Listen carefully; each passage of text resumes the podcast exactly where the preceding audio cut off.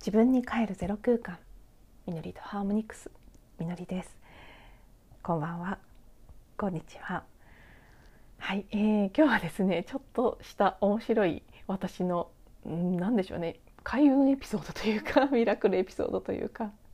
そんなことをお話ししてみたいと思います。なかなか面白いことがあったんですね。昨日のエピソードでもちらっとお話しした通り、今日は私の金バースで、マヤ暦のツォルキン260のサイクルで回っていくんですけど、その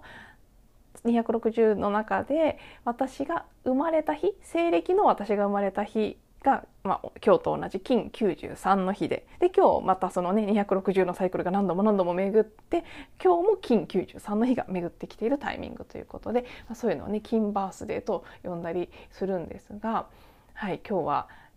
そうなんです、私の一つのお誕生日だったんですね。それで、そのことは昨日からというかね、だいぶ前からずっと認識はしていたんですが、そしたらたまたま小耳に挟みまして、昨日の夜、明日の夜はものすごいパワフルな、9年に一度のパワフルな日だよということを妹が教えてくれまして、でそういうふうに書いてあったと、彼女が受信したメールマガにで見せてくれたんです。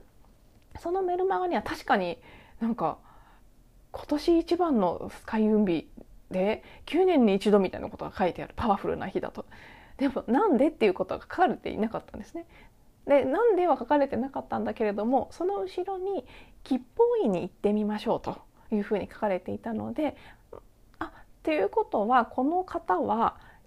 九星気学とかをねやられる方なんだろうな、方位取りとかのやつですね、どっちに行くと吉報だとかいうやつで、その観点でいい日だと言ってるんだなっていうのはなんとなく察しがついたので、私も全然ねかつて気学もちょっと学んだことがあって、で本当に基礎的なことだけですけど、でしばらく方位取りなんかもやってみたこともあったので、一応なんかこうざっくりとした知識はあるんです。なのでじゃあ、最近全然方位とか意識してないですけど、久しぶりにそう言われたからにはと、自分の明日の吉報位を調べてみようと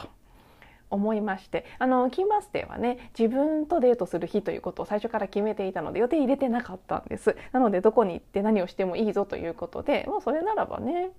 せっかくそう言われたんだから吉報を調べてそこで何かすればいいよなと思って検索してみたところ、それですぐ答えが出てきたんです。明日の私、五黄土星なんですけど、気学で見ると五黄土星さんの吉報位はというので検索したら、明日というか今日なんですけど、この8月19日2022年8月19日というのはちょっと気学ご存じない方にはややこしい話になっちゃうんですけど、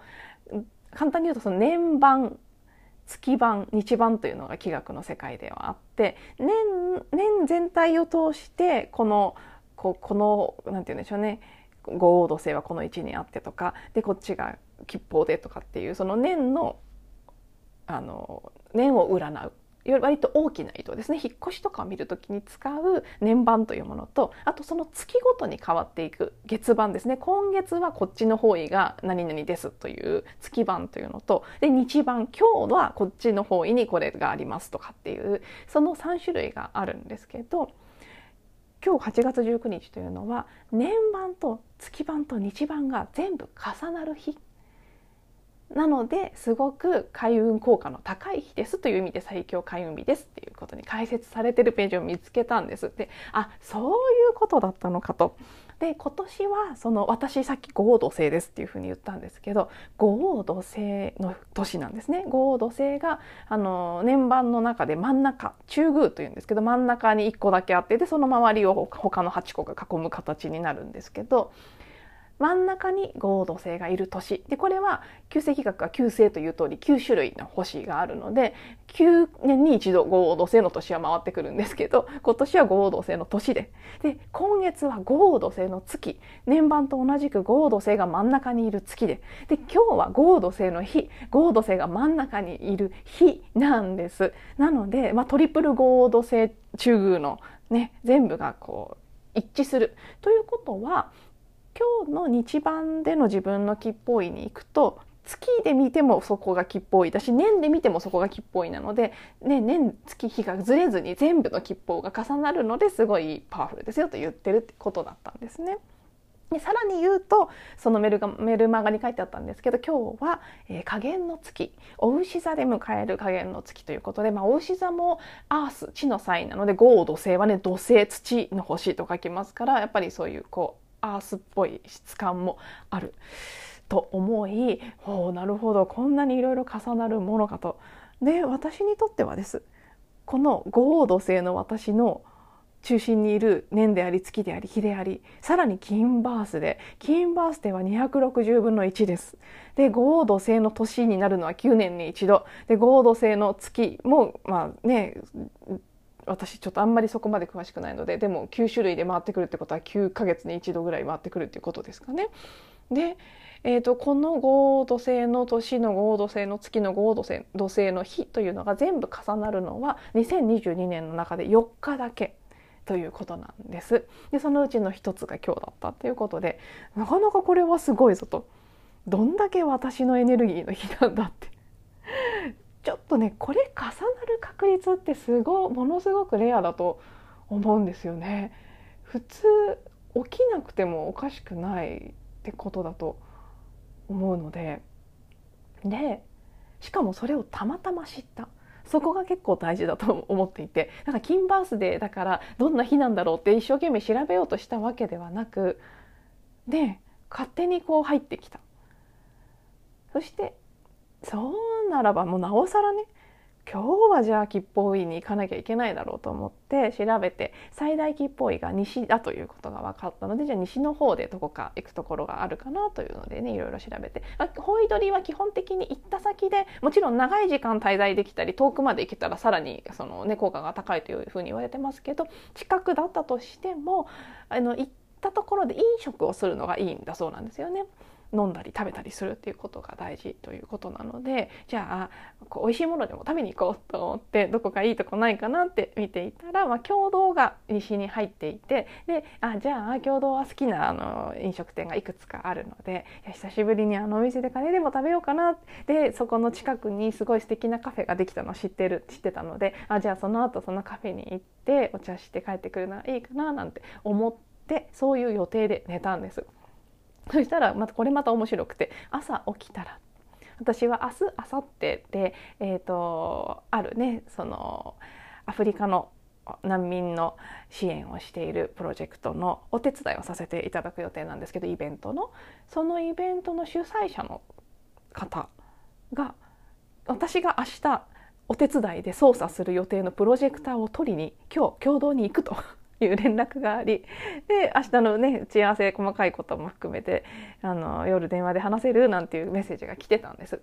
えっと思って、いや私っていうか共同に行きますみたいないますとかそれで結局そのプロジェクターも実物を今日確認することができて、私にとってもね、実物今日のうちに見ることができたので、すごく安心にもつながりましたし、すごいタイミングで会うなと思って。でね、私の金バースデーであり、なんとなくこの合同性感のすごく強い日ということで、だからどうってことはわからないんですけど、なんとなくね、私っぽい日だから、私に会ってもらったら何かいいことがあるかもしれないみたいなのもあって、なんか人と会う予定を入れるつもりはなかったんですけど、なんとなくその場でそのプロジェクターを借りた方と貸した人と私と3人会うことができて、それもすごく嬉しかったんですよね。なんかすごくどちらの方も魂のご縁の多分深い、すごく本当ソウルファミリー、ソウルメイトの一人だと思う人たちだったので、なんかこのタイミングで会えて私もなんとなく嬉しいと思いながら、そんな時間もちらっと過ごし、そこからご飯を食べてお茶をして、でそんな話をしてたらね、母がちらっと宝くじ買えばみたいなことを昨日言ってたんですね。そしたらご飯食べたお店とお茶したお店の間に、もうそのわずかな数十メートルの間に宝くじ売り場があったんですよ。なのでこれは買わねばと思って宝くじを買って、でたまたま昨日見てたサイトにも最大吉報で、すごいトリプルで吉報院になる開運日、超開運日なので、吉報院に行って宝くじでも買ってみてくださいみたいなことがそのサイトにも書かれていたんですね。なので、いやすごいなと思って、当たるかどうか分かりませんけどでもなんとなく一連の流れが面白かったなと。でよくこうだからどうってことは別に分かりませんけど、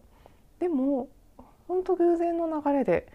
お知らせが来てその包囲取りができてしまった。さらにそこで明日につながる準備もできてしまった。全体的にいい感じではありますよね。なので、素直にその昨日もお話しした最近感じているすごくスムーズになってきている流れ、いい流れに乗ってるぞっていう感覚をさらに今日